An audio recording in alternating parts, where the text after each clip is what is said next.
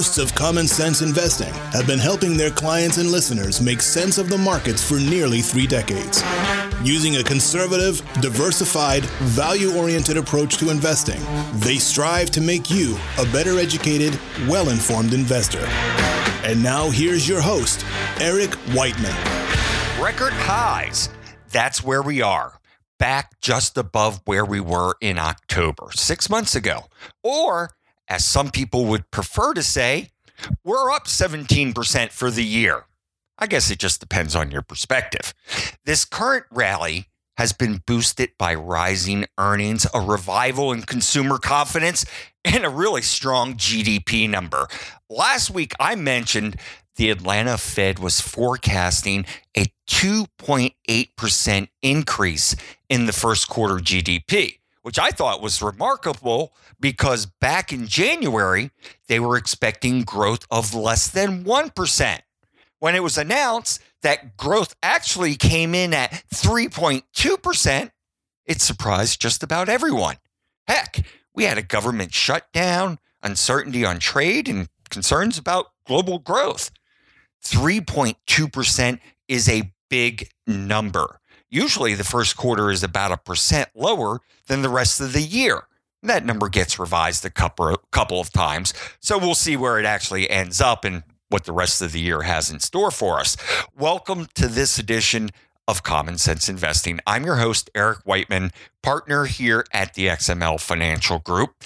On top of that fantastic GDP number, we're seeing incomes continue to grow which is bringing more people into the job market and the consumer balance sheets. Well, they're looking pretty solid. My guess is, and your guess is probably as good as mine, but I suspect that the economy is on fairly solid ground for the rest of this year. But the market and the economy are two different things. As I mentioned, we're up just over 17% for the year on the S&P 500. Stocks are touching new highs. I think the easy money has already been made. And at least in the near term, will probably be driven by the multiple. That's what people are willing to pay for a dollar of a company's earnings. I'd much rather have strong earnings driving the returns of the market. Earnings growth, well, it isn't anything to write home about, maybe better than expected, but the bar was set really low this quarter. And as a result, if your company missed getting over that bar, then they're going to get punished. Another thing that's making me cautious here is that fewer and fewer stocks are participating in the party. It's like a middle school dance. You have a lot of kids standing up against the wall, not doing a whole lot of anything. To my point, Apple, Facebook, Amazon, and Microsoft have contributed nearly 50%. That's right, nearly 50% of the overall NASDAQ gains for the month of April. That's right, four stocks are basically driving the returns on the NASDAQ. Notice I didn't say Google, and we'll talk about them in a minute. It's not just the tech stocks either. I'm seeing the same thing with the S&P 500. The percentage of stocks trading above their 50-day moving average has fallen significantly over the last couple of months. With the markets hitting new highs, only 50% of the companies are actually above where they were in September, which means 50% of the companies are lower now than they were back in September. So, I'm waving a yellow flag here. Not vigorously, but I'm waving a yellow flag because I think caution is warranted in the near term. As I say at the end of every show, it's just as important to protect your assets as it is to grow them, which is why we're holding several workshops over the next month. We have six nights where we're getting together. We're talking about increasing your wealth and protecting your nest egg in this potentially volatile environment. These are meant to be more conversational as opposed to us getting up there and doing the old PowerPoint thing. We want to talk about the things that are important to you. And we had six of these scheduled. We had three at Owen's Ordinary in Bethesda, Maryland, and three at Ma- uh, Maggiano's in Tysons Corner. But I believe, and I didn't check this this morning. I think three of the six are already full. The ones that we still have a couple of seats available for are uh, September 9th at Owen's Ordinary, and then the 22nd and the 23rd at Maggiano's, which is surprising to me because I love the pasta at Maggiano's. Anyhow, if you want to come and join us for dinner and the talk, you'll need to register soon. The spots are going pretty quickly, as you can tell. You can go to xmlfg.com. Once again, it's xmlfg.com. Save your spot. And if you like, if you have something sp- specific that you'd like us to talk about, well, you can email me at podcast, which is plural, podcast at xmlfg.com. Okay, enough of the housekeeping. Let's move on. Earnings are coming out fast and furious. Maybe not as fast and furious as the Fast and Furious movies, which I think there are nine or, or nine of those, and maybe three more in the pipeline. I prefer the Marvel franchise, but to each his own. Today, people are scratching their heads over Google, symbol G O O G or G O O G L, depending on the share class you're looking at. Both are basically the same except for the voting rights. And they occupy the sixth and seventh slot in the S&P 500 if you're going by market cap. I say Google, but the real company name is Alphabet. Alphabet announced earnings Tuesday morning and they missed on the revenue side by, oh, let's just call it a billion dollars or three commas. The earnings, well, they beat estimates by my calculations. If you exclude a uh, EU fine there, it looks to me like the growth is slowing. And I think that's true with a number of the tech names. You pay a high price for growth. And when that growth starts to falter, falter, then people want to pay less for the stock. I think Google is a fine company who can control their earnings more than their revenue. At this stage of the game, people are worried about the competition, and they should. Fast growing businesses invite competition. Everyone wants a piece of that growth, right? The extraordinary amount of money that Google brings in allows them to invest in the long shots, the one offs. If they want to improve their earnings, all they have to do is invest less in the long shots, and voila, earnings go up.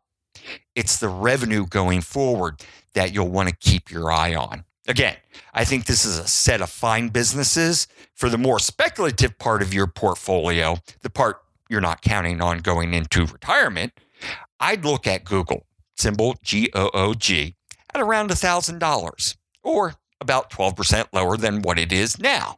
And how do I get to that $1,000 figure? I'm guessing they earn about 51 or $52 a share this year.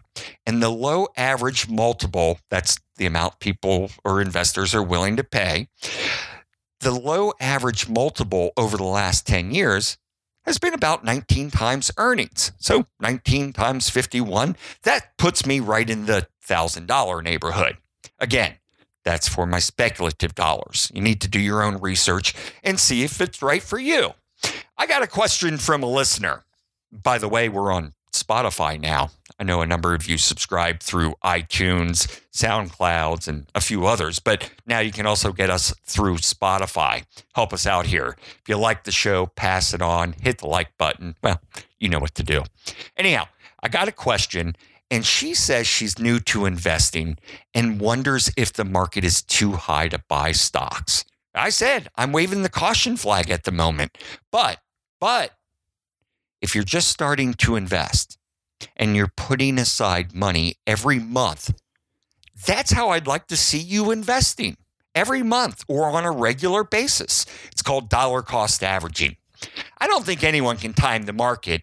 And if you have a long time in front of you, I think dollar cost averaging is a very viable strategy. You put money in on a systematic basis, just like you do with your 401k. When you get paid, some of that money goes into your 401k, or at least I hope so. You're not making timing decisions. Chances are you're not going to get the best price and you're not going to get the worst price. But over time, you should get a very reasonable average cost.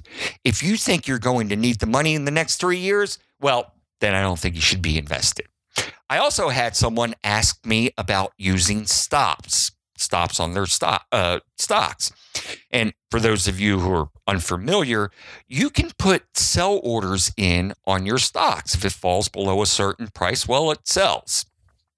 I've never been a big fan of doing this. And the main reason is is that I tend to have a portfolio of very high quality stocks. Names like Berkshire Hathaway and Johnson and Johnson and so on. You get you get the idea.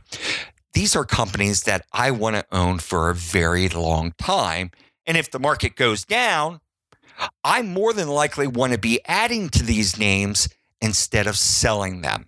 For the risky stocks, when things go wrong, they usually blow right through the stops and doesn't really help me anyway. If I own a risky stock and it has a bad quarter or some other news comes out and it opens $100 lower, well, my stop order at $50 lower didn't really help me.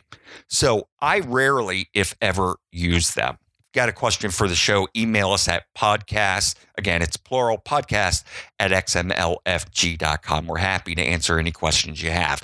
We've run out of time for today. We want to start keeping this a little bit shorter going forward. Don't forget the seats at the seminars are filling up fast. You want to make sure you save your spot. We'll be back next Wednesday and we'll leave it the way we always leave it.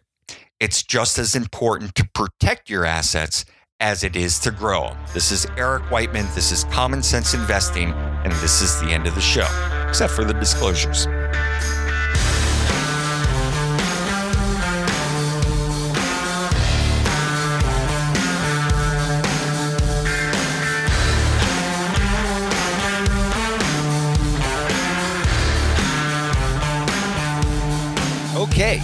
You've to the show. Now it's time for the really good stuff. So listen up. It's the disclosures. The things I talked about during the show, well, they're just my opinion and may or may not necessarily be those of the XML Financial Group. Don't construe this as personalized advice or a solicitation to buy or sell a security. No, no. You should consult your own financial advisor to see if it's appropriate for you. It's also not a substitute for tax or legal advice. I'd suggest you get someone who's qualified in these areas so you can get the advice you deserve. When you're talking about asset allocation, diversification, rebalancing, they don't guarantee better results and they don't eliminate the risk of losses. In investing, there are no guarantees. Just because you use these strategies doesn't mean you'll outperform someone or something who doesn't. XML Financial LLC is an independent registered investment advisor. Dollar cost averaging does not ensure a profit and does not protect against loss in declining markets. It involves continuous investing regardless of fluctuating price levels. Investors should consider their ability to continue investing through periods of fluctuating market conditions.